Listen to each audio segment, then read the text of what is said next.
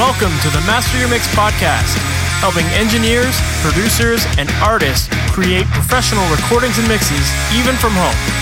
I'm your host, Mike Indovina. Let's get started.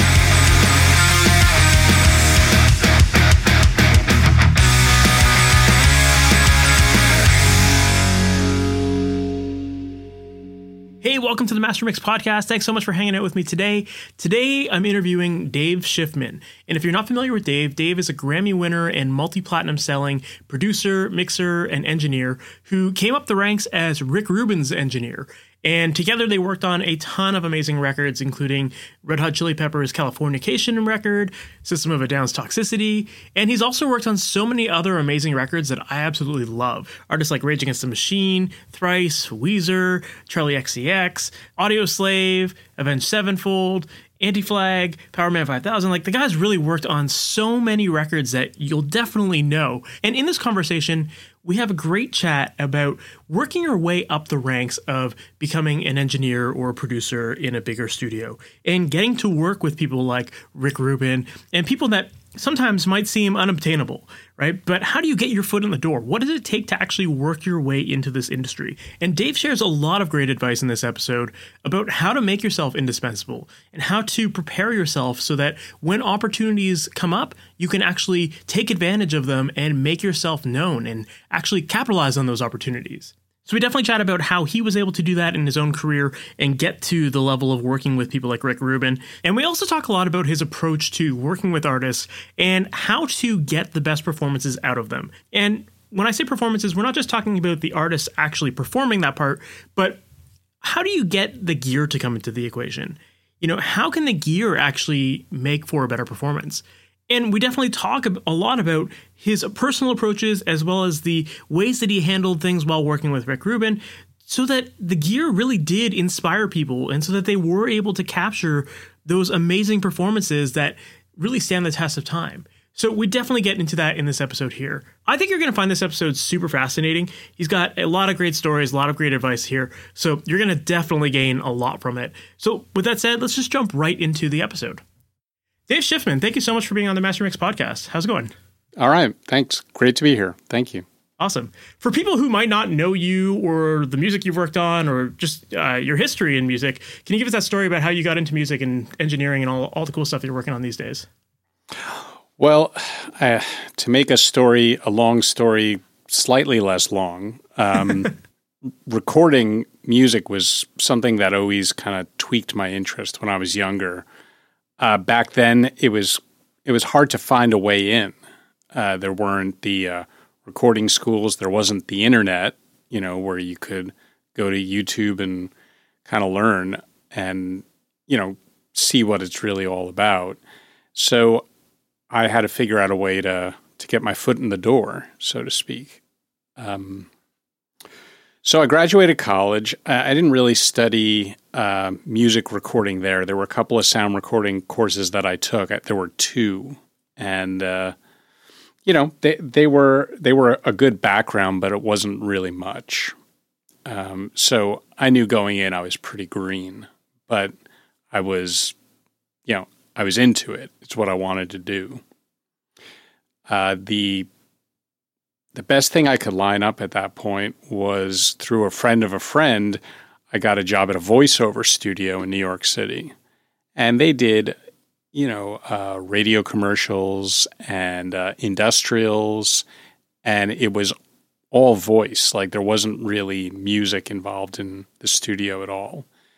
But I figured at that point it was a foot in the door. It was, uh, you know, in a recording studio. It was you know, just kind of exposure to to the process, I guess. So I took this job, and primarily what it became was I ran the the dupe room, which meant I would make copies of uh, the commercial that they made, or sometimes uh, people from that didn't work in the studio would send over commercials to be uh, duped. So they would hand me a little quarter inch reel with a 30 second spot on it. And they'd say, we need 300 copies of this. So I had uh, five high speed, no, sorry, I had three high speed dupers. And So I had to run. So for 300 copies, I had to make 100 runs. And it was uh, it was boring to say the least and monotonous and a pretty horrible job, but it was like I said, it was a foot in the door. And the woman who managed the studio, uh, we became friendly, and she had another friend who, at that point, was uh, a runner at a real music studio, uh, the studio called Skyline Studios in Manhattan as well. And we were talking one day, and she mentioned that her friend, uh, I think his name was Bruce, Bruce was going to leave Skyline because he got a job as a runner at another studio, the studio called Power Station, which uh, back in the day was the you know the the best of the best. It was you know it was the studio in New York City, and I was like, wow, that's amazing. And then a light bulb went off. I was like, hey, do you think Bruce could tell you the day he gives notice over at Skyline. and she said, Well, I'll ask him. I'll see. So she calls Bruce, and Bruce is totally cool. He's like, Yeah. She, he's like, I will let you know the day I give notice. It's probably going to be sometime next week. And uh, yeah, and do your thing. So sure enough, next week, uh, uh, the studio manager, Lisa, my friend, she uh, intercoms me in the back room and she said, Okay, it's time. He gave notice. So walked over to the phone, called the studio, and I said, "Hey, just wondering if you guys had any o- runner openings. I'm, you know, looking for a, a job to break in." And the woman's like, "You know what? Somebody just gave notice today." She's like, "Can you come down and talk to us?" I was like, "Sure, I can be there in an hour." So I went down, interviewed, and got hired. I love that. And that was my my in. I love that story. That's um, amazing. Uh, and and Skyline was great because they really uh, encouraged the the runners to learn, and they made it so that there were times when they could come in and uh, learn the room. The chief tech would would do like a class, you know, show us all how to align a tape machine or uh, set up a mic and get it to run through the console and get sound out of it, learn like the signal flow of the consoles. They had uh, two SSLs at that point.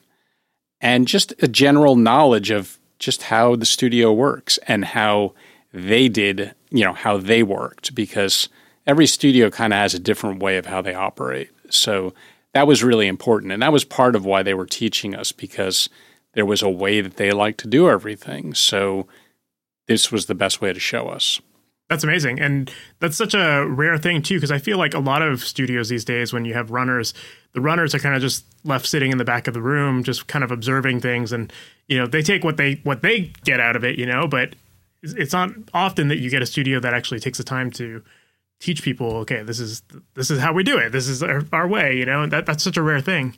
Yeah, absolutely. It's it's not something that probably happens as much anymore, uh, for sure.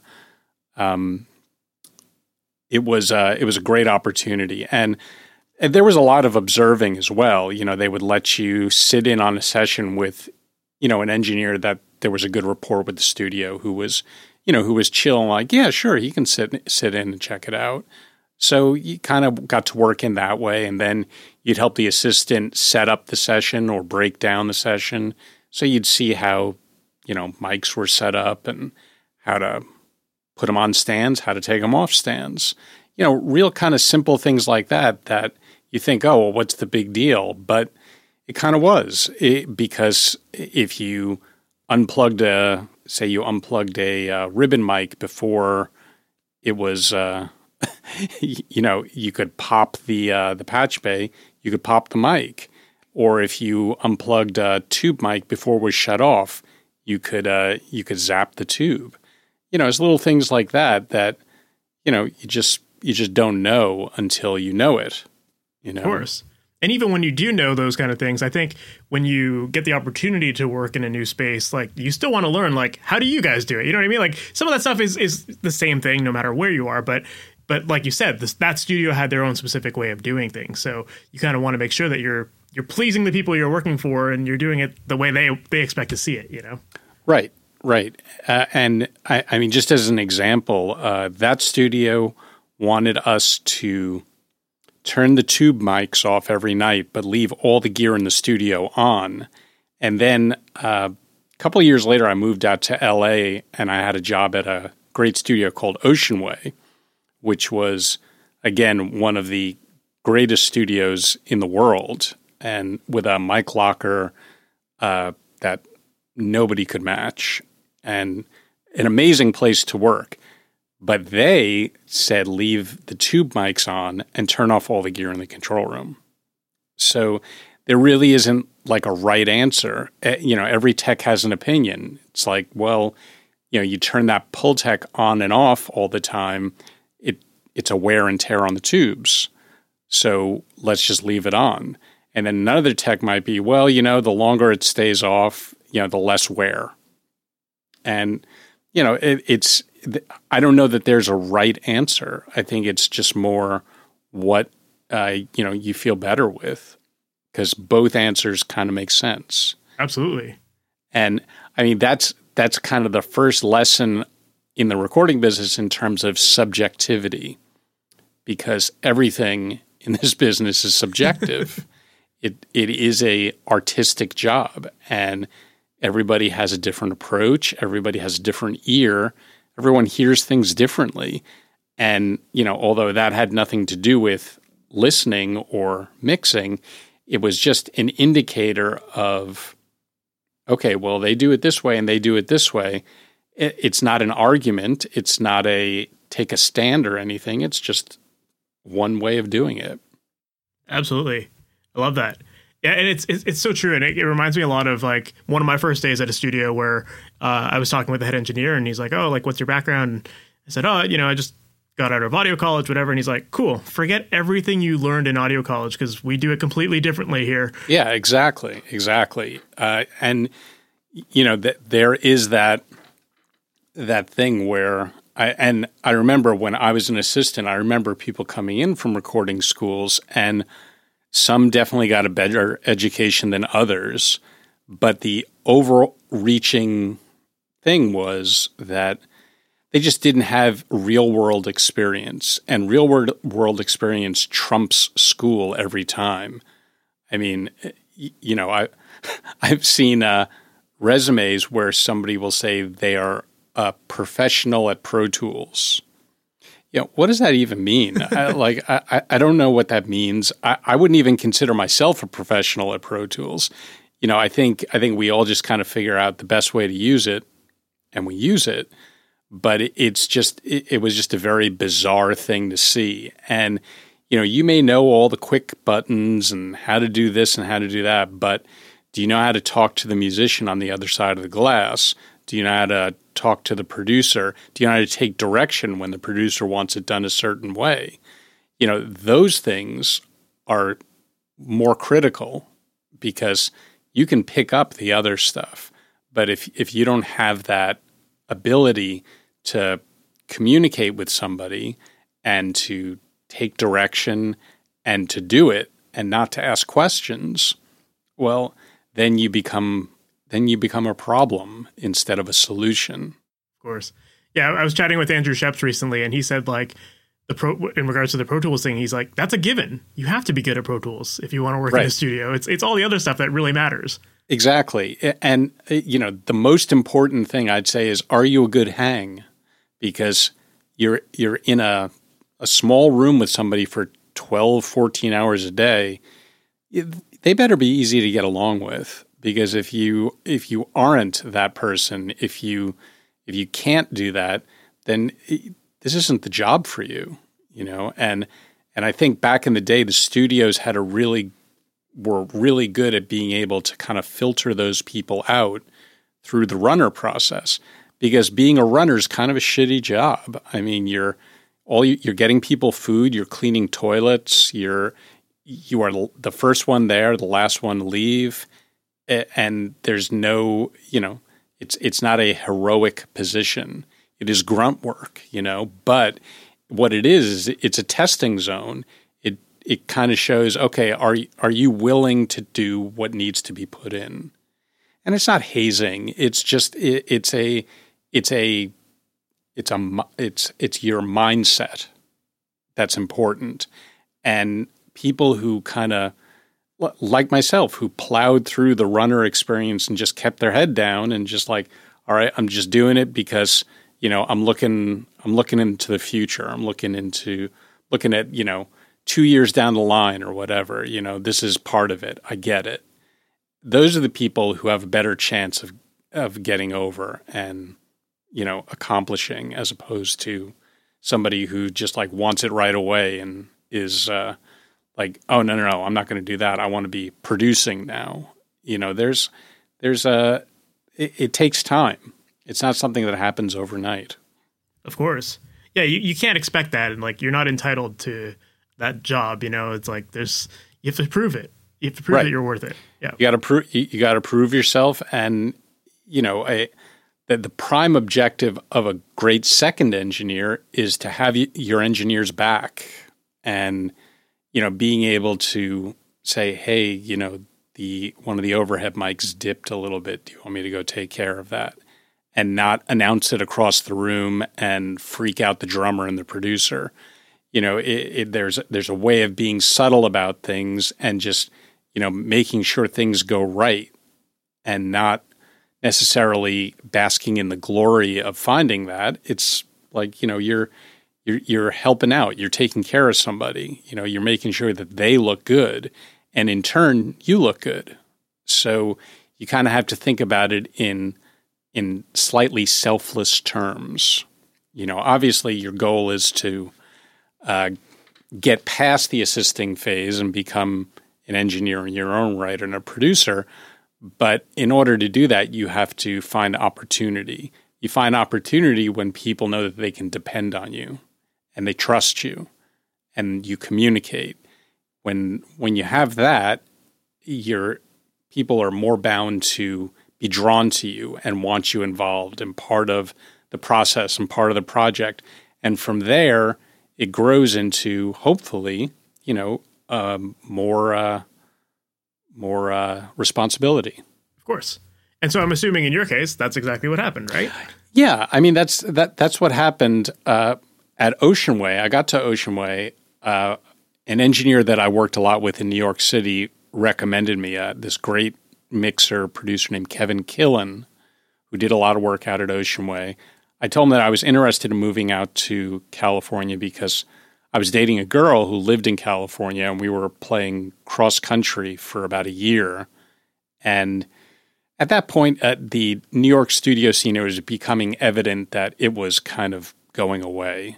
You know, real estate prices and, you know, rent had just kind of driven a lot of the smaller studios out of business. So it, uh, it was all kind of happening in LA at that point, and maybe a little bit in Nashville, but really in the in the early 90s it was really about LA.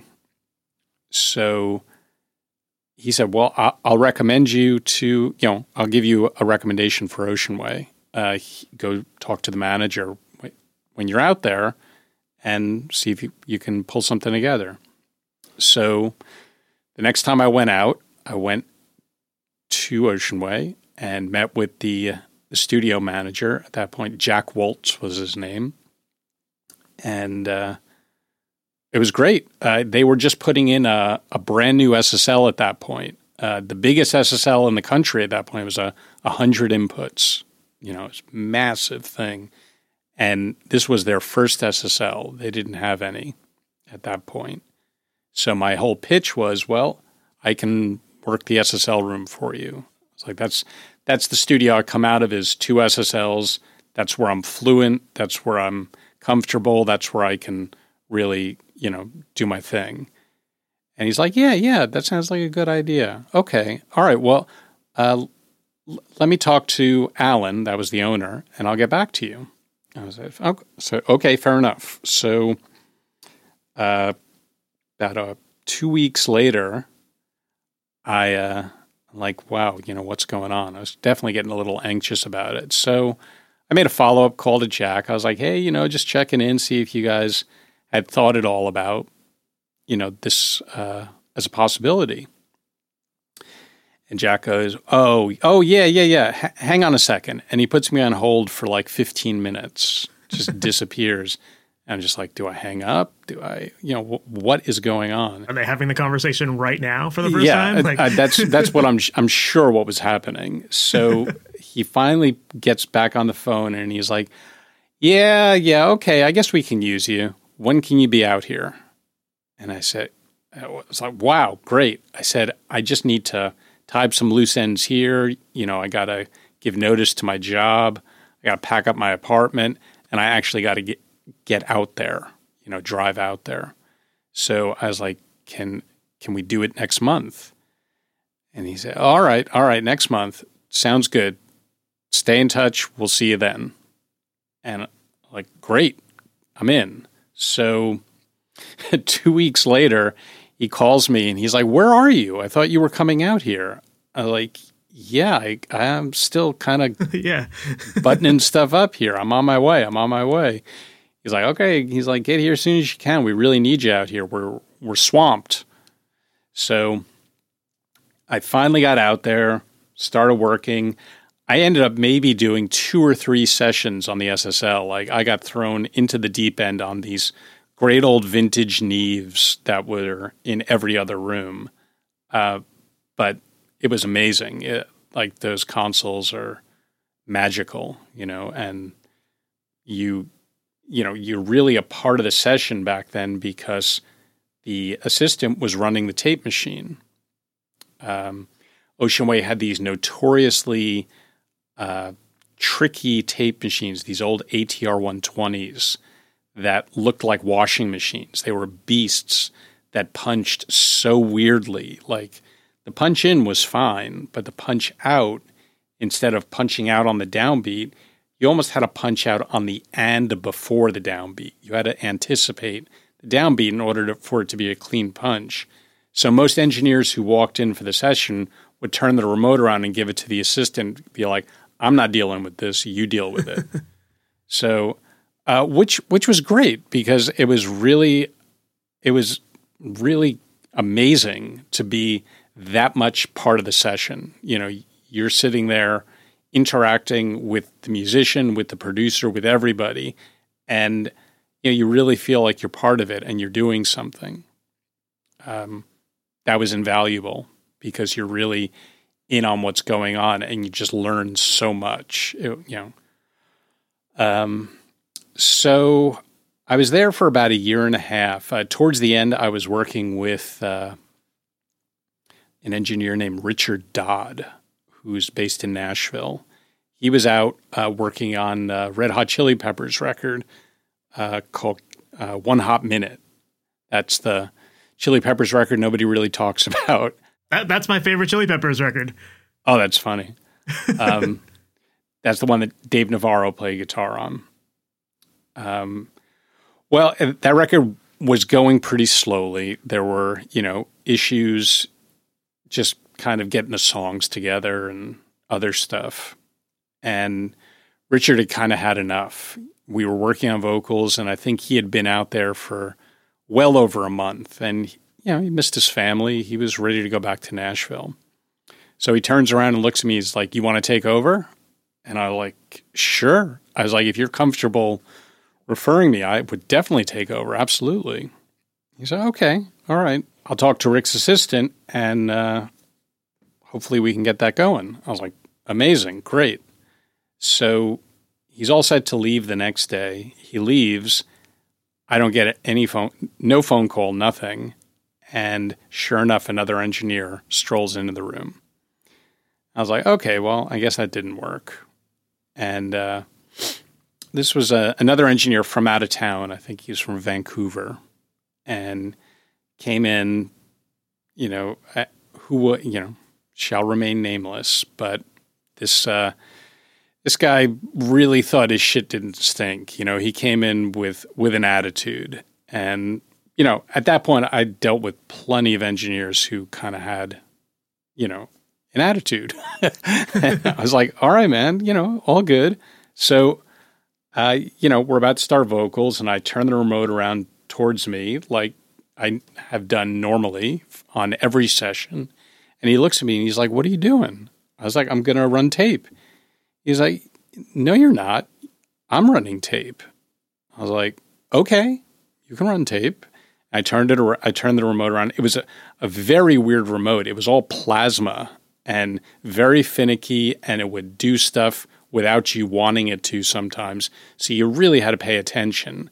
And all the assistants had put in like little. You could put in presets. So we all had our little presets that would make it kind of a little more bulletproof, but it was never bulletproof. Like you could mess up on this machine so easily.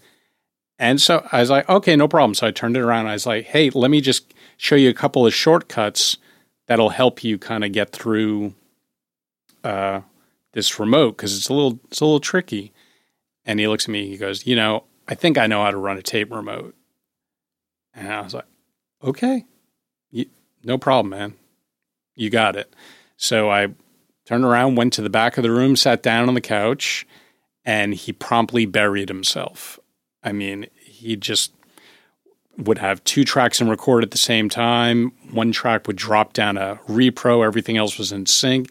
It was a mess. And, you know, he got really agitated, kind of lashed out at the wrong people. He did not last long. He was, he, I'm pretty sure he was gone the next day. And then there was just nothing. There was silence. and, uh, Richard, in the interim, Richard Dodd had been mixing stuff here and there when uh, we were doing vocals, and Anthony was kind of in and out at that point. So on days where Anthony didn't show up, uh, Rick would have him mix a song. You know, oh, can you do a remix of this? Can you? Uh, we need a single mix of this. We need an edit for this. So he would just throw stuff at Richard, and Richard would do it. So there I was sitting in an empty room, and there was a song that needed to be mixed for a band called the Jayhawks, uh, cool like Americana band from the early '90s. And so I was like, "All right, screw it, I'll mix it." So I sat down at the console and mixed the song. Uh, you know, spent the whole day on it, and uh, at that point, Rick was running, I think, all three rooms at Ocean Way at the same time with three different records. He was down the hall in, uh, I was in Studio Three. He was down the hall in Studio Two with Danzig, and he was in another room. I think it was with Slayer, but I'm I'm not hundred percent on the on the third room. And so I saw him walk by, and I went out to the hallway. I was like, "Hey, Rick, uh, you know, there's nothing going on here today, so I know you guys needed a mix on that Jayhawk song, so I did one. And, you know, you can use it if you like. And he said, Well, he said, burn a cassette. That's right, a cassette, and come down to Studio 2 and play it for me. I was like, Okay, great. So, burned a cassette of the mix, you know, wiped the sweat off my palms, walked down to Studio 2, popped it in the machine, and we sat there and he listened to it he listened to just about the whole song. And then, you know, he waves to me to turn it off. I turn it off. He's like, okay, cool. Thanks for doing that. And that was it. Like, like, okay, you're, you're welcome. And, uh, and I walked out, went back to the room, and I was like, well, what was that? I no idea what was going on. So I just kind of like shut down the room and left for the night. And then the next morning, uh, Rick's assistant calls me and says, "So uh, they're moving to Sound Factory to to do vocals. Can you go with them and record it?" I was like, "Yeah." She's like, "Great, be there at five o'clock," and that was the beginning. And I stayed with Rick and made records with him for like the next ten years. That's amazing. And got to work on a lot of amazing records amazing artists. It was really uh, baptism by fire at its best. It was really into the deep end, and it was amazing, it, invaluable, and really helped shape my career to where it is now. I bet. It, it, like just from your story already, like there's a lot to take from it. Just when it in regards to your proactive approach to things, you know, just like asking the right questions, paying attention to the details, and you know, taking taking advantage of, an opportunity like that to just do a mix and just see what happens, you know, and you know, like all of that stuff, I think really goes to show, you know, what's kind of needed to to make it as a professional in this industry. You have to take those opportunities because if you don't, you're sleeping on them and you're going to miss out, and someone else is going to jump on those things. Uh, absolutely, but the uh, the other important thing is that you're ready to take advantage of those opportunities. I was I was in a situation where, you know, I was feeling confident in what I was doing at that. And having the opportunity is one thing, but being able to back it up is another. And that's really important. So having your your skills together, having your critical listening together and being able to do that stuff before you actually volunteer your services is a is a better way to kind of get in the door than to just be like, well, I had no idea what I was doing, but I was going to mix it anyway. Because then you become this lunatic who dropped a mix on the producer that sounded insane, you know, that was horrible. And and that follows you. So, you know, that it it definitely was a, a moment of luck for me, but I was ready for it. So, how did you build that confidence though? Because so many people have that imposter syndrome feeling that keeps them paralyzed and that they just never believe that they're good enough to even try to take advantage of some of those opportunities. So, was there was there like a moment in your career where you were kind of like, I'm good at this. I know I'm doing this right. Like, uh, the the imposter syndrome never goes away. Just just so you know, and uh, you know, thinking that I'm good at it, you know, I don't know that I ever said to myself, "Oh, I'm good at this." It was just I'm getting through this, you know, and I, I think what gave me the confidence to do it was I was I had I'd recorded a bunch in New York before I came out, and I'd mixed a bunch, so I was I was somewhat comfortable in my mixing abilities at that point. And I knew what Richard was doing in terms of like how he was setting up a mix. So I definitely took some plays out of his book to get it there. So it was consistent with what Rick was hearing. Um, so that that helped enormously. But I think knowing that instead of going my own direction exclusively on a mix, I think was a better way to kind of sidestep in. Um, and uh, you know, I, I was kind of at the point where I was like, you know, what the fuck? I have nothing to lose at this point other than him saying he doesn't like the mix, and I'm back to where I am anyway. So it was, you know, it was it, it wasn't like the imposter syndrome went away. It was more like I just pushed it into the closet for a couple of hours and just, you know, ignored it. But um, you know, I I can't speak for everybody, but uh, that feeling doesn't go away. I, I think with people who who love their job and who are passionate about what they do, I think that's something that always lives in the back of your head. Of course, especially when you get the opportunity to present your skills to a major name in the industry. You know, you're always going to have that that feeling of intimidation that goes along with it. Sure. Uh, look, anytime I send out a mix, I have that uh, not imposter syndrome, but there's that uh, there's that moment of uh, you know, oh my god, did I did I completely miss the point on this mix? You know, did I completely fuck it up?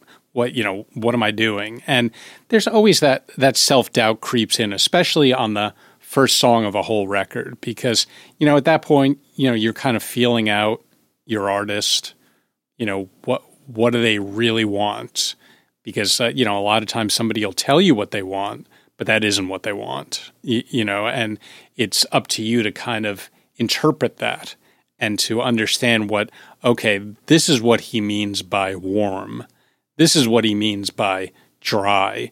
You know, there's these are all like adjectives that people will use, but they use them differently. So there's the uh, learning learning of the vocabulary, which is you know which can be you know Im- important and uh, tricky sometimes. Absolutely, because you know you got to get on the same page in order to push through something. You know, I I never expect to send out a mix and for somebody to uh, call me back and go, "Oh my god, it's perfect, we're done." Like I, I just don't. That that just isn't realistic, you know. And if somebody did that, I would immediately like question what was going on because uh, you know it's not that uh, the mix is broken. It's just that, er, like I said before, it's subjective, and everybody hears things differently. So your idea of uh, a loud snare is not somebody else's idea of a loud snare. You know, it's it's all it's all semantics, and it's like getting your arms around that and being able to address it and address it in a way that you still feel is tasteful and appropriate for the mix, but you've also managed to uh, make your artist happy. Of course. Yeah. It's interesting because, you know, Rick Rubin is kind of known as being one of those types of producers that isn't always attending the complete session, and sometimes he's not there. So, in situations like that, as the engineer, how do you approach the engineering side of things so that you're ensuring that the things you're doing align with his vision of what those sounds should be and that kind of thing? Because you're making some important decisions miking things and you know getting tones and all that stuff that and that can drastically affect the album. Yes uh, absolutely. And it takes a certain artist to really work in that world. You know i think there's a lot of trust that happens there. And there's a lot of trust that had to happen between uh, rick and myself. And you know there was a there was a confidence and that doesn't mean it was always right but there was the confidence that okay well if it's not right we'll figure out how to get it right. And you know one of the benefits of working with somebody like Rick is there's really not a budget and there's really not a time frame. It's you know and I heard him say this you know dozens of times it'll be ready when it's ready it'll be done when it's done and you know, that's his mantra. And if you're not on board with that, then you're going to be really frustrated making a record with him. You have to be in that mindset. And I think artists who did do that really flourished and really, you know, prospered from his style.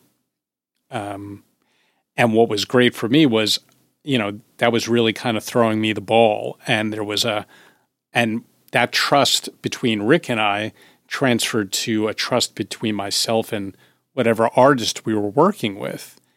And that's an amazing feeling to know that, you know, this artist knows you have their back and, you know, you're working together to make it sound the best it can be. And, uh, you know, do you think Rick will like this? You know, that's that that was always the $64,000 question. well, is Rick going to like this? And sometimes it was like, well, I don't think he's going to be down with this because, you know, it's a little too roomy or it's a little blah, blah, blah, you know, whatever. And, you know, you had to figure out a way to be delicate about it and diplomatic about it, but to, you know, to try and get behind something that was more, you know, that I thought might be more in Rick's head. And look, sometimes I was completely off. And it was the other direction. but it, you know, that's it's all part of the process, you know, and you know, part of the process is making the mistake or like missing, you know, because sometimes it's a journey. Sometimes you sometimes you go completely around 360 degrees and you're back to where you started. But that's part of the process. It's like, well, no, this mic sounds great, but what about that mic? oh, that mic sounds great. What about that mic pre? And it turns into a whole, uh, you know, taste test, which can really blow your brains out. You know, it's it, that gets really crazy, and you know, I I don't want to say nine times out of ten, but a good portion of the time, you know, you go, it ends up back where your instinct led you in the first place. I mean, uh, on the uh, Audioslave record I did with Rick, uh, obviously Chris Cornell's vocal sound was super important. And when he was singing with the band while we were tracking, you know, just doing scratch vocals, I set him up with a uh, an old AKG C12 through uh, a Neve mic pre a 1073 with an 1176, and sounded like Chris. You know, kind of hard to mess that up. Um, and that was what we used for all of the tracking. And then it came time for Chris to start doing vocals proper. So, of course, we brought in every mic known to man, every mic pre known to man, and every compressor. and it was every combination. It was, you know, it went for days just looking for this perfect combination that was just going to kind of make it work perfectly. And at the end of the day, you know where we ended up? C12, 1073, 1176. Amazing. I love that. But I but I love that you guys saw that whole process through to just figure out what really made the biggest difference. And you said it took three days to get there, but you know how awesome is that? That in the end you you realize, hey, I, maybe I do know what I'm doing. you know. well, it's it, it's that, and it's also, I, I mean, part of the education is those three days is learning. Like, oh, that's what that mic does. Oh, well, this is what that's. You know, it's you you get to absorb all of this information and look, sometimes it's it's a bit much. I mean, to work on a vocal sound for three days. I mean, that doesn't happen anymore unless you're in a room with somebody like Rick. You know, usually it's like, all right, let's go. We got to get vocals. You know, let's we're we're going to try these three mics. You're going to sing the verse and chorus on all three of these mics, and we're going to pick. And usually, it's pretty self evident at that point which mic is is the right one. And usually I'm on the same page as the artist. Every once in a while there'll be a, a you know, a, a, difference of opinion, but at the end of the day, what I found is the mic that makes the singer the most comfortable uh, with what he's hearing, he or she is hearing in their earphones, is the right mic, because whatever's going to get the best performance is the right mic. It's the right vocal sound, and you know, if it's not the most fantastic fidelity, well, you know, you work around that. You make that work. Well, that's interesting because I was going to ask about that. Like, I'm sure that there's a bit of a psychological side of that as well, where when you're experimenting with all the different signal chains and stuff like that, you're going to run into some singers that are just exhausted by the end of doing that. And like, you, you may have gotten away from getting that perfect performance that you could have started with, right? So, exactly. So, so how did you guys manage that then? Was it like, was it just a conversation with the singers that like, are you cool with us just going through this process, or were you just feeling it out in the moment? How, how did you guys make those decisions? Well, I, I, mean, in the case of Audioslave, that was just part of the process, and uh, you know, I, I don't think Chris minded at that point. I think he was definitely interested in kind of where it could go, but I think when you're talking about uh, smaller budget records where you're under you know more of a time constraint, I think uh, you don't want to pull a singer out of the moment because you know time is money in the studio. So I try and make those experiments uh, to the point. Like I said, I'll put up two or three mics and not do the whole song and really just kind of go with my gut. You know, a lot of and and I think that's part of it also is you know, going with your gut, going with your first thought. A lot of times that is the right way to go. You know, that's that's not to say that sometimes going back and redoing stuff because it, you know, you missed it or whatever isn't uh, is a bad thing. But I think, you know, when you work from your gut, I feel like you you get better energy off of an artist because you keep things moving, you keep it fast, you know? Absolutely. Yeah, that, that that's that's definitely like a a common thread that keeps coming up on the podcast is people saying, you know, even from a mixing perspective, it's like don't listen to the song over and over and over again. Like try to work as fast as you can just to get those gut reactions and, you know, get get that musical inspiration in your head and get it to come through your speakers. So, you know, from an engineering perspective, it's a, it's the same thing a lot of the times. Yeah, and you know, I when I produce, I'm usually engineering as well. So you know, it's a it's a double hat there. You know, part of me is like, okay, I, I really want to make sure this sounds right, and the other part of me is like, they're ready to sing. We need to sing. We need to start singing. We, you know, time to get time to get in there and get this performance. So it's about balancing the two, and it's about you know being familiar with the tools in front of you. You know, if I go into a studio, say, you know, Dreamhouse, for example, I, I know the mics that I like in Dreamhouse for vocals. You know, there's like three or four mics there that one of those will usually do the job. So if I can get those mics up and be able to check between them pretty quickly, I can almost do it now to where the singer's just talking on them because you immediately kind of hear how the timbre of their voice is reacting to the mic. And, you know, that a solid 85% of the time, just them talking on it, I'm like, that's the one. Hmm. But, but it, again, it all comes from, this is all from experience. This is all from, you know, putting up a vocal mic hundreds of times and, you know, listening to a, uh, a, a chain, a vocal chain, hundreds of times and just knowing what it's going to do. You know, it's uh, that's that makes sense. Yeah, yeah, that makes sense. It's it's interesting that you said that bands working with Rick, like the common thread or that that uh, philosophy you guys had was like it'll be done when it's done, and you said that the bands that leaned into that were typically the ones that got the best results out of it. So for those bands that it did take a while. What was occupying most of that time? Like, was it was it the technical side of things? Was it the songwriting? Like, what what is that magic that I think Rick is known for? well, uh, you know, I, I I never thought of Rick as really technically minded. You know, I, I think Rick just knows what he likes.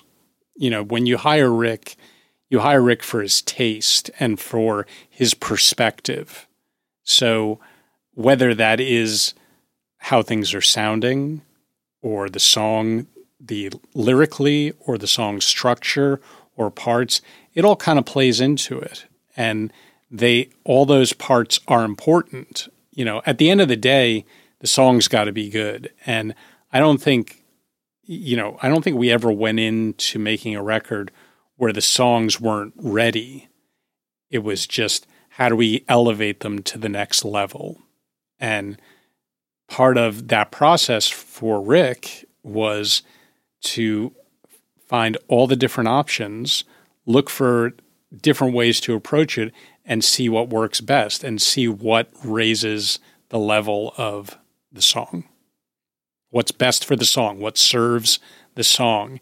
And that's another, you know, important part when you're working with bands trying to impress upon them that well, you may have the most amazing bass part ever. But if it doesn't fit the song, then it's useless. It needs to, you know, everything needs to be subservient to making the song great. So if the bass part's too busy for the song, then the bass part's too busy and it's not right. And that's a, a point of clarity that uh, younger bands sometimes don't get. And there's a well, you know, they, you know, people need to hear what I'm doing. And it's like, no, they don't. They need to hear what you guys are doing as a band. It's not about the individual. And that's where bands can really kind of falter, is where things just get too busy and too, you know, I need to hear more of me. I need to hear more of me. I need more snare. I need more guitar. I need more vocals. It it you have to be able to look at it as the song. Yeah, hundred percent. I love that. That's such a great point because so many people are, yeah, just so fixated with their own instrument and writing up the coolest part. And yeah, if you forget about the fact that you're writing a song, then it'll just destroy everything. I remember I'm a drum I'm a drummer, and I remember one of the earliest lessons I learned with my teacher was, you know, I used to think drummers were like flashy people that can play all these technical things. And I remember like the first album he gave me was like this Weezer record, and he said, "Just learn it." And I was like, like it was like I was maybe drumming for a month. I was like, "How am I going to learn a whole record?" And he's like, "Listen how simple this is." And like that's why these songs are good. They're just like that first pattern that we learned on day one. Just they're done with feeling. You know what I mean? Like that's that's the reason why these songs sound so good. And um, it just really made a light bulb click for me that like oh like yeah you don't need to be flashy to to make good songs and to be a good drummer or you know a good guitar player or whatever i mean quite the opposite uh, you know uh, to me a great drummer is groove and feel and it's less about how flashy they are. It's more about just how they lay down that feel because everybody reacts to that. Everybody plays off of that. And if the drummer is doing this crazy complicated pattern with lots of like polybeats and sub shit, you know, it it it eats up all the space. It's like where do the other parts go? And that's where you really have to get people to listen to each other. Like, well, that's that drum part's fine, but let's look at your kick drum pattern for a second. What are you playing? Okay, now what's the bass playing? All right, do, do you see how that doesn't line up? Do you see how like that you guys are kind of fighting each other? Let's find a different kick drum pattern that works with this bass line. Or the bass line's too busy. Let's find a way to simplify this bass line so it punches punches harder with the drums if that's what we're looking for. You know, again, all subjective. It all goes back to, you know, what it is you're looking to get. Of course. But at the end of the day, everybody kind of has to know what everybody else is playing because you want it all to mesh in whatever way you're looking for it to mesh. If you're looking to make a super busy, frantic record, well, that's fine. That you know, that's that's your that's what you're going for. Great. Well, let's figure out how to do that in the best possible way. Of course. Yeah, I love that. Um, speaking of records that have like that have great groove and that really everyone seems to be totally in sync. Um, one album that you worked on that I absolutely love is System of, System of a Down's Toxicity, and to me that record is like it's not the simplest record by no means, but but the complicated parts all work super well together. And it's like that's a band that seems to have really refined that process of making everything work together. Um, I'm curious to know, like, do you, do you happen to have any stories of working with that band that you might be able to share? Well, I, I will say that those songs going into the studio were done. You know, they they knew exactly how they were played. Everybody knew their part, and you know everybody knew how it all meshed together. So making that record was really about sonics and performance, and uh, it was uh, you know it was interesting. It, it, like I definitely had fun making the record, and you know they're great guys, but it was intense. You know there was there was a lot of uh, was a lot of headbutting during that record, but you know I think all for the better. I think it it provided a great record, but it was uh, it was a slog getting there. And that record was all done to tape.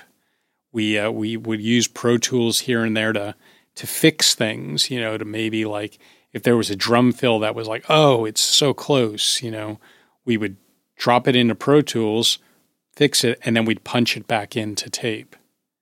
And uh, so everything stayed on tape. It was a it was a different world, you know what else can I can I share that's uh, that's not R rated? it was I a mean, fun not, session. yeah, I, look, you know, it, it, was it was fun. There was, uh, you know, there was nothing nefarious going on. It was just, you know, it was just a, a rock record, you know, and we we had some laughs. It got intense. It got less intense. It got more intense. It was uh, it was a great experience. And I'm sure all of that is what contributed to the album sounding the way it did in the end. Absolutely. Absolutely. And just kind of how that band works as a unit. You know, they uh, they knew each other really well and they were they were in sync. And a lot of it was played live because of that. You know, because like John and Daron really were in sync. And it was really important that they played together to kind of lock down the groove and lock down the parts of the song. And I mean, uh, John played that without click. There's no really? click on that record. Yeah. So, so it was really important that everything felt good together. You know, so because I'm sure there are tempo fluctuations, but the uh, the trick about a tempo fluctuation is if everybody fluctuates, then it's not really a tempo fluctuation. Fair. It's just a you know, it's a feel, it's a change, you know, it's a it's a groove alteration, you know. Would so, you ever get into like tempo mapping songs and editing them at that point, or was it all pretty much just no editing and keep that live feel. There was no Pro Tools at that point. Fair. Yeah.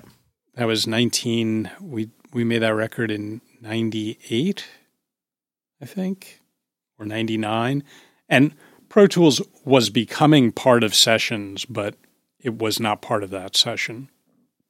It wasn't it wasn't really something that uh, that they wanted or quite frankly that they needed.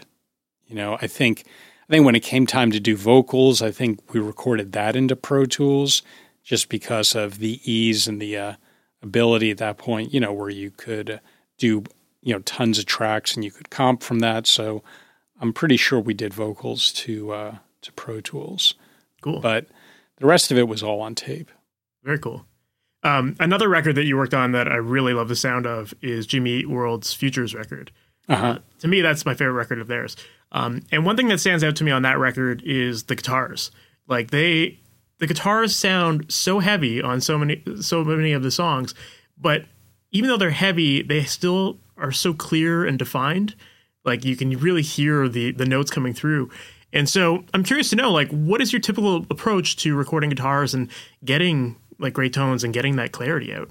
I, I think well, I, I think what made that record heavy was the drop tuning. I mean, I think we were we were drop G or something. I mean, it was I mean, guitars were tuned super low. So that definitely made everything hit a little harder. It also made tuning a nightmare, honestly. Like that record was oh my god, just that definitely was our uh, the the albatross on our neck was getting the guitars to stay in tune.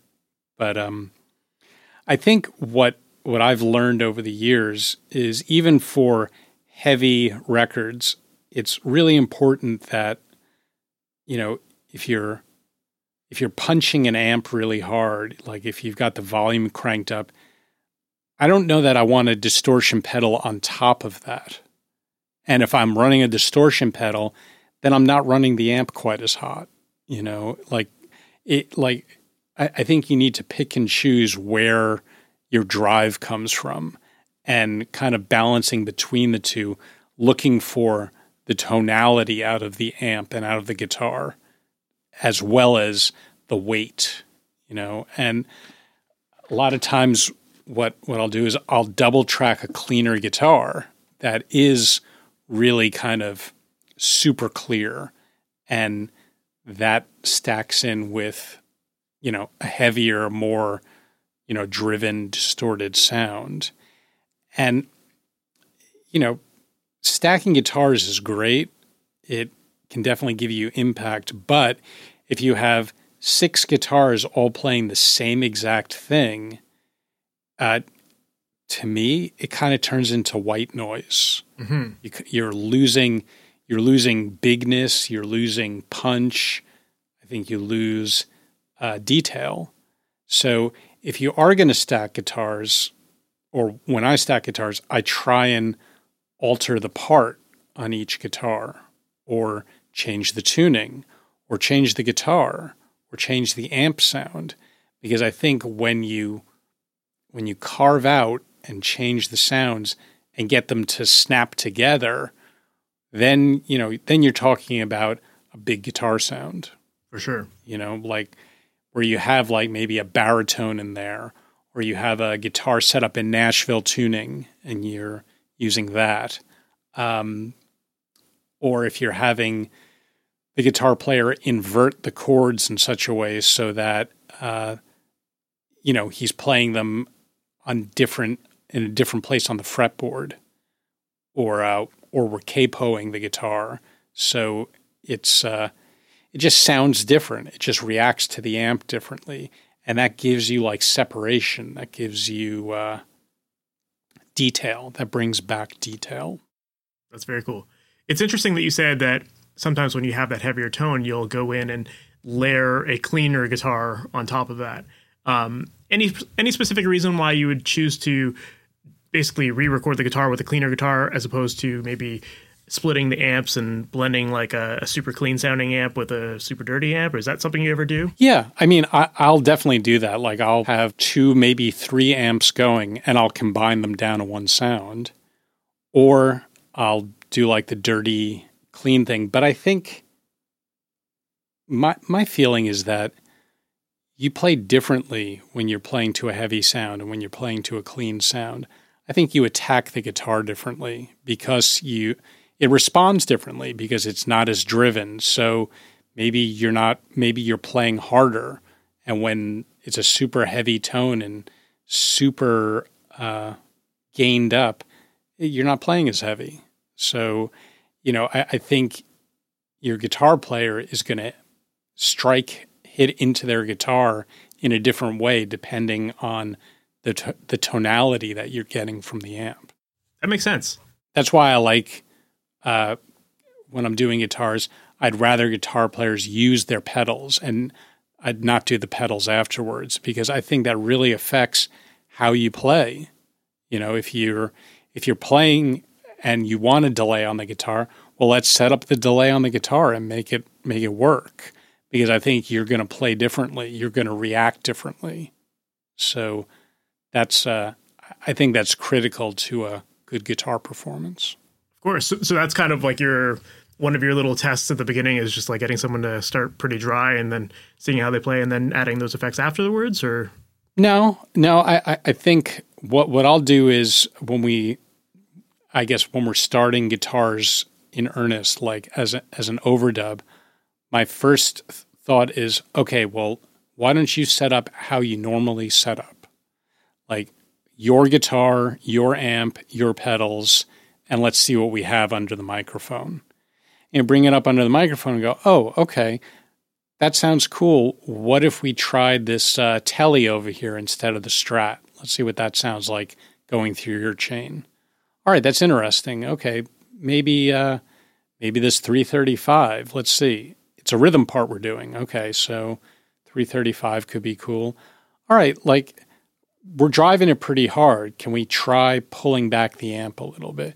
and you just kind of like you pick away at it just looking for ways to make it work better or to sit better you know within the track sometimes though i will say sometimes a player puts up their stuff and it sounds great and it's like okay let's roll you know i think being open to that is important and not that oh well we have to do it my way i think as a producer you have to be open to things sounding good before you've put your little thing on it. You of know, course.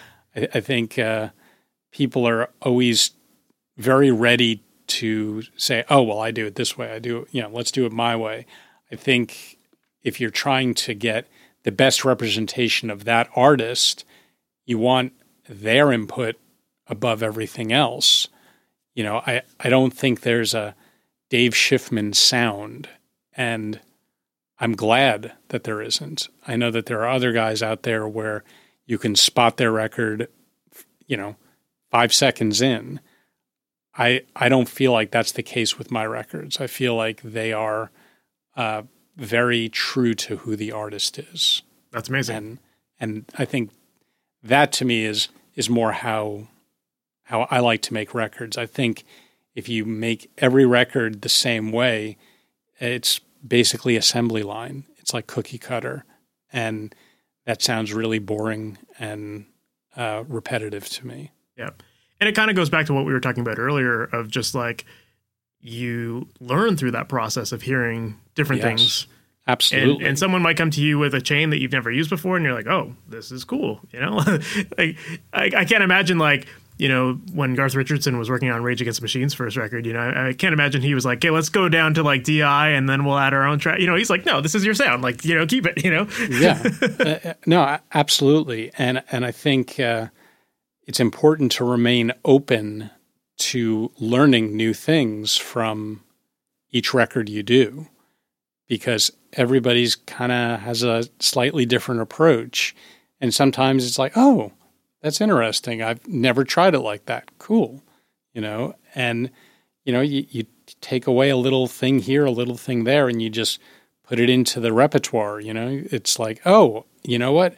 We were trying to get that on this other record, and we did this instead, you know, and it's just like it's always, uh, you're always learning. And I think it's important to always kind of leave that door open mm-hmm. and not get super set in your ways. I think uh, you know it's like uh, like they do in F1 racing. You know, they're always looking for ways to tweak that car to get the most out of it.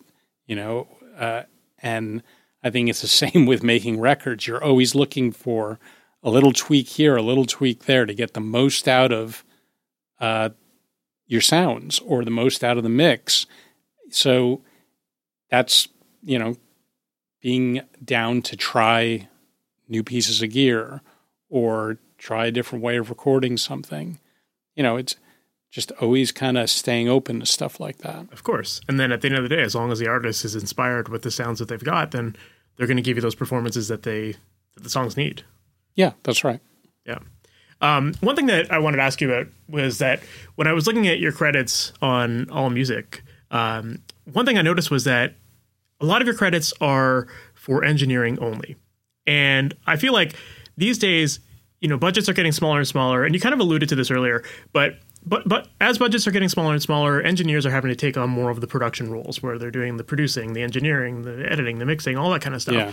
Um, yeah. So I'm curious to know, like, how have you found the role of engineer? Like, how has the role of being an engineer changed for you personally over the years? Has it changed at all, or like when you're doing these engineering only sessions? When I'm when I'm doing the engineer only sessions, uh, which I still do on occasion, um, I really enjoy them because there's a, there's a certain freedom to that where I'm able to kind of go down the uh, the rabbit hole, so to speak. You know, d- depending on the producer's willingness and patience for that.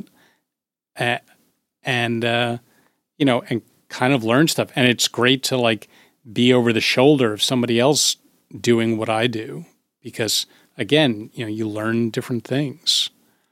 Um, and it's definitely different. I mean, it's a, it's not as much work. I mean, when you're when you're producing engineering uh, at the same time, you know, you're keeping your eye on a bunch of stuff at the same time. So there's a lot more riding on what you're doing. Whereas if you're just engineering, well, you're pretty much just focusing on what you're recording, mm-hmm. and that's that's the that's what you're there for. So when you're producing and engineering, you're kind of doing that, and you're working with the band and helping with performances and helping with parts and you know just being a producer. Mm-hmm. So, yeah, it's more work for less money. what what advice would you give to someone who's maybe wanting to make a, a career out of engineering, but they don't necessarily want to go down the production ro- route as well? Well, I think is that even possible these days? I, I think it is, but it's uh, I think there's it's a different route.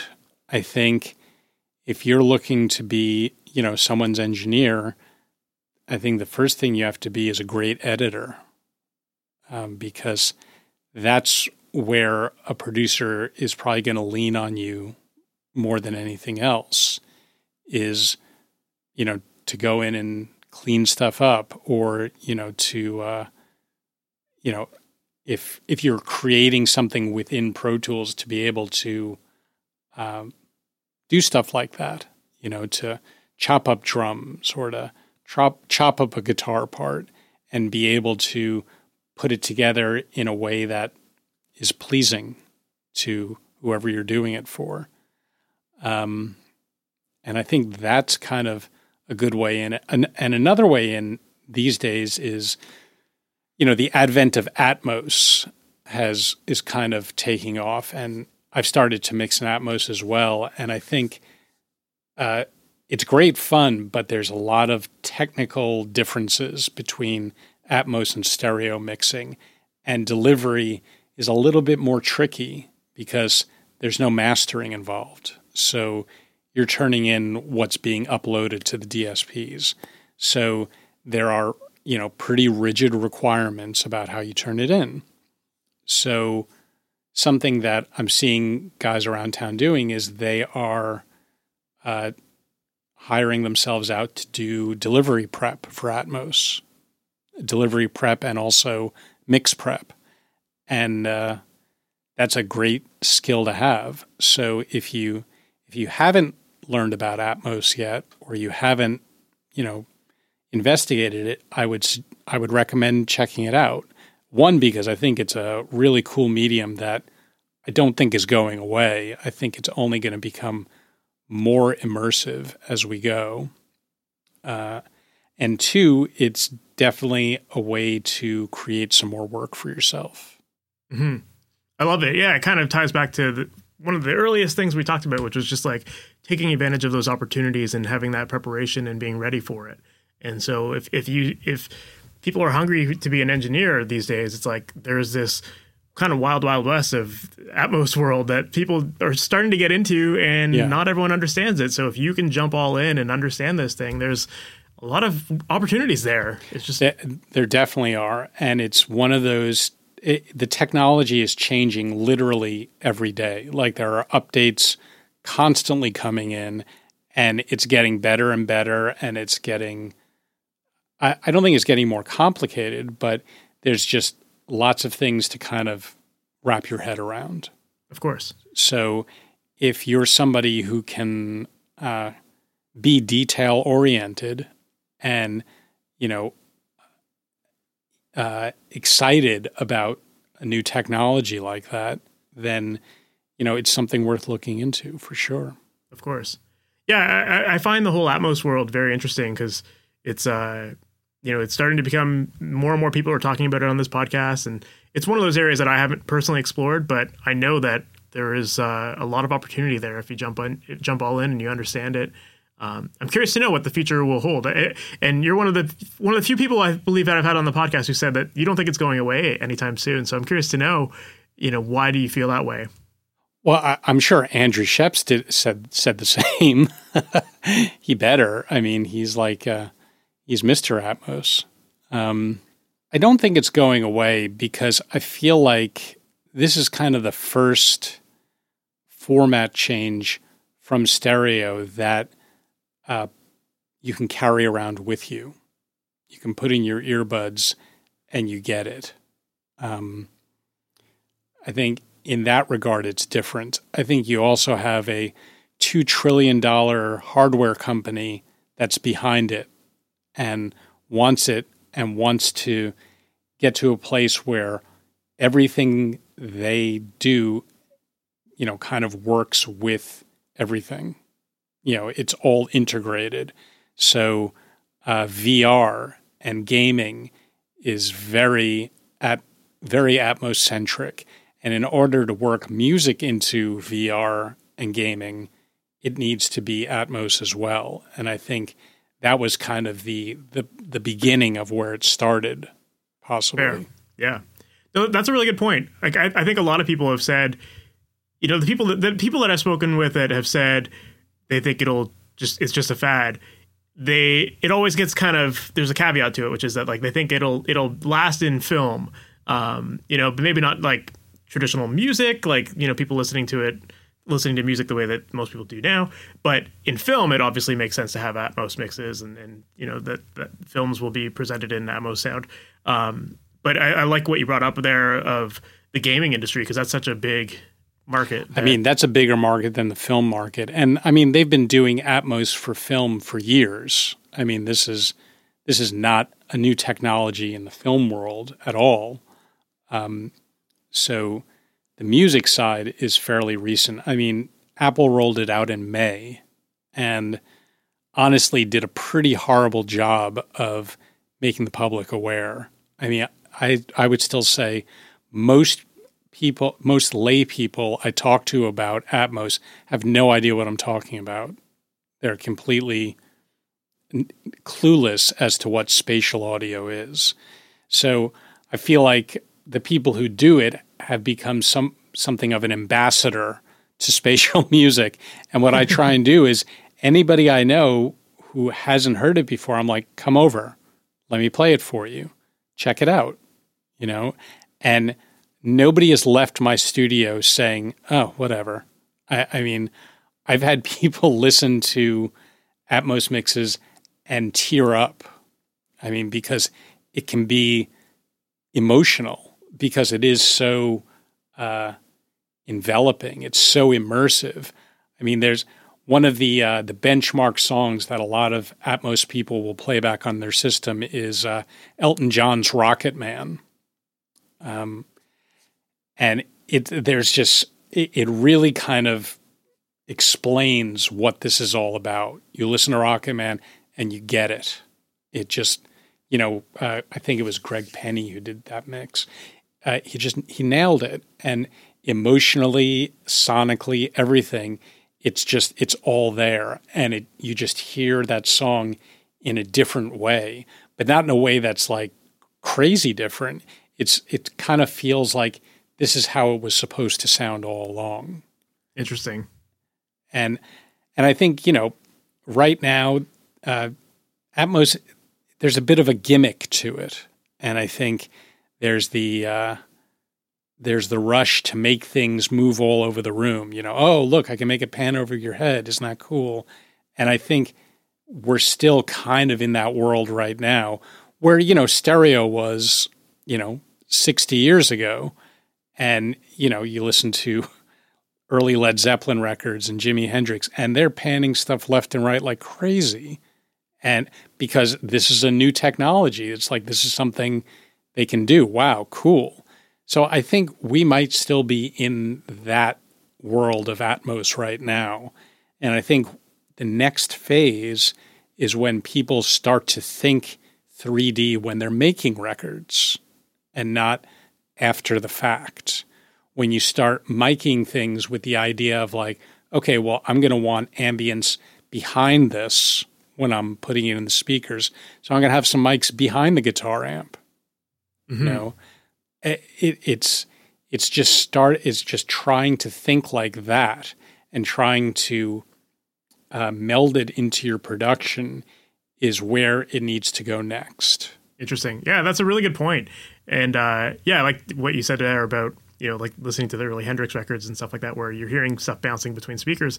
It's almost like you know with the new technology we we don't have a standard sound that we're used to hearing, so people are are more willing to experiment, and it kind of does sound a little bit gimmicky, right?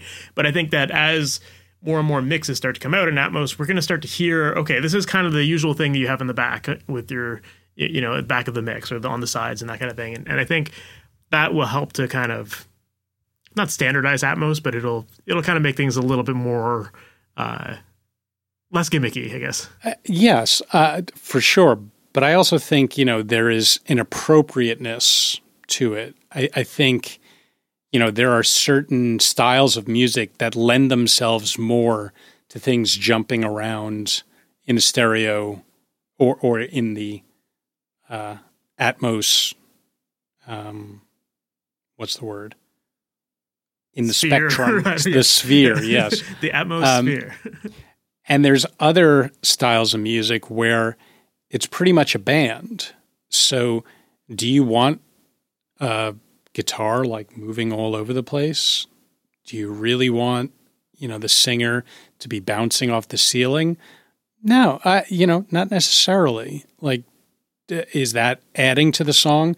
I think that's kind of taking away from the song. And again, it's all subjective and it really all depends on what you know, what what the artist has sends you and you're mixing.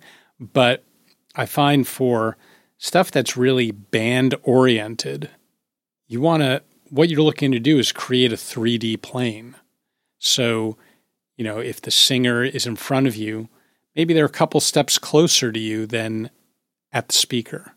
Maybe uh, the cymbals are a little bit higher than the drum kit. Maybe the guitars are panned off to the sides. And then when the double comes in, it's more forward and lower or what it's just it's just figuring out ways to make it so that it envelops you more but it doesn't distract from the song and i think that's where we need to be headed in order to make this more of a, a normalized medium. And I think also the hardware companies need to get on the ball and start create creating more Atmos friendly things where you know you know I think what we need is a uh, a hardware where it's like four pods that you drop around you in your room and you link it up to your phone and poof, you've got Atmos. I think something like that needs to happen, and it's got to be at a price point that makes sense. It's like something that's going to go in a dorm room or, you know, in a kid's room. It like that's where it has to push towards. So, it again, it's early days, and I think everyone's still kind of finding their way. But um, you know, is it? A, I I certainly hope it's not a fad. Um, you know, there are there's certainly reasons to think it could be, but my feeling is that this is going to become more normal and more rote. Uh, you know, three or four years down the line. For sure. Yeah, I mean, you're right though. As like companies are making it a lot more accessible, then yeah, you're going to start to see a lot more people getting into it and trying it out, and you know, with that becomes the the standardization of it. You know, um, and it's also interesting too with when it comes to Atmos because I feel like we're at a time where we're also seeing the complete opposite side of things where there's more and more uh, there there are more and more mono devices being used these days, and like you know with like little uh, Bluetooth speakers and that kind of stuff. We're we're kind of moving a little bit more to like mono in that respect, you know. And so it's it's kind of interesting to see how we have these two extremes of like one channel versus many, and uh, you know it'll be interesting to see how people adapt to it.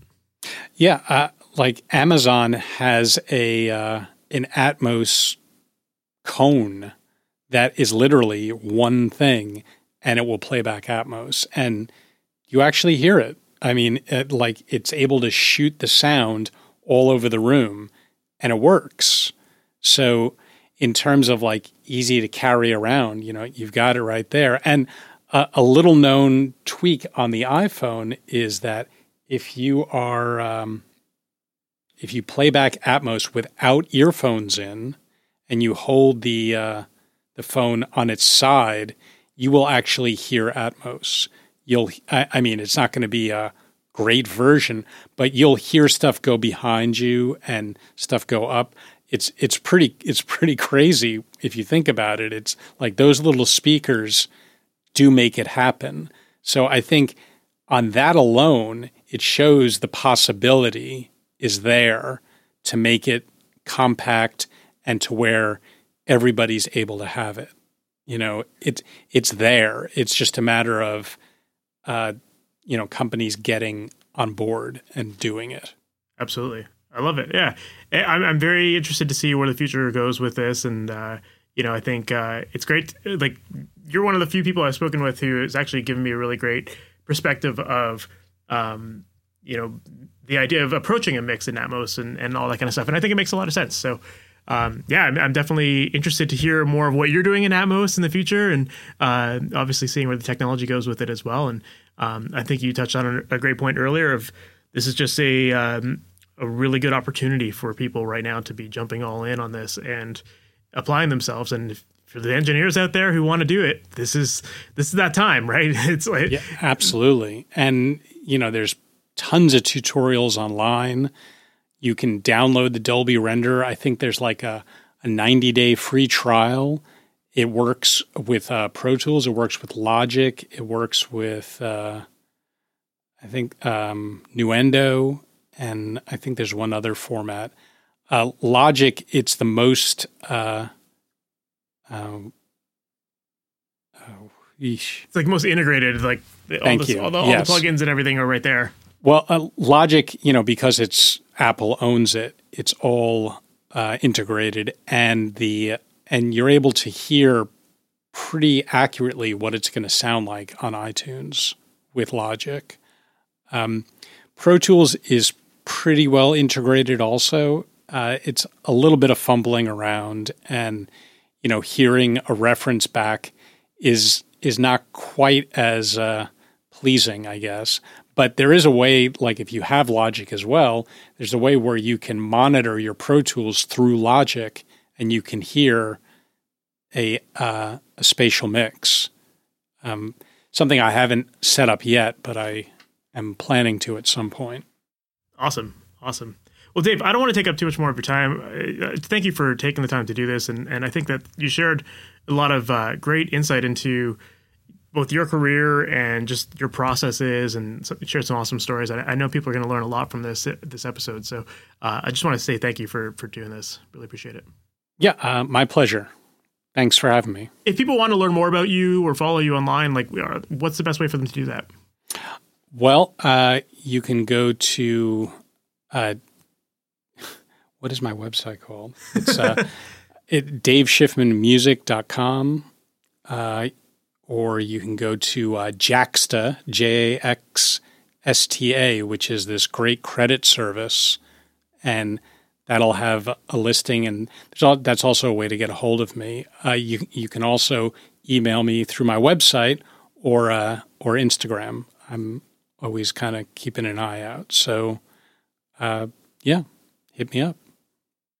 All right, that was my interview with Dave Schiffman, and I really enjoyed that conversation. And I thought it was really interesting to get some insight into how he was able to work his way up the ranks as an engineer and how he was able to get in touch with guys like Rick Rubin and start working with him. And I think that there was a lot of great stuff to take from that as far as, you know, being prepared jumping on opportunities, creating opportunities, and just your overall ability to be a good person in the studio that people want to be around. Because it was all of those things that he was doing that led to him having such a great career. Because he made sure that he was contributing to the sessions, he was providing a positive attitude, he was doing his job properly. He was paying attention to all of the details that the producers and the engineers wanted so that he really was indispensable. And when the, when those opportunities came up for him to help someone, he was the perfect person and he could jump in and take over. So I really think it says a lot about how to work your way up the ranks as an engineer in this business. And I also like the fact that we did touch on the idea of imposter syndrome and how sometimes that can get in the way of you feeling like you can jump on these opportunities or that you can create these opportunities. But I love hearing how he dealt with it throughout his whole career. And I think that there's a lot that you can take from that and apply it to your own career as well. So, yeah, that was a lot of fun. I really enjoyed that, and I hope that you did too. And if you did, make sure to subscribe to the podcast. That way you're notified about all new episodes as they go live each and every Wednesday morning. And also make sure to visit masteryourmix.com. That is a website where I help out musicians with creating pro sounding recordings from their home studio. And on that website, there are so many great resources that you're definitely going to want to check out. And the first thing that I'll direct your attention to is a book that I wrote called The Mixing Mindset. And inside this book, I break down the process of mixing so that you know exactly what steps to be taking, what to be listening for, how to use the tools, how to dial in the settings things. That way, you have a clear process to follow instead of feeling completely scatterbrained throughout the whole process. So, definitely make sure to check that out. It's called The Mixing Mindset, and that is available at masteryourmix.com.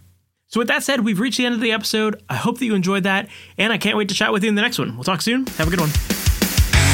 Thanks for listening to the Master Your Mix podcast. To have your questions answered, submit your questions to questions at masteryourmix.com please go to iTunes and subscribe and leave a review.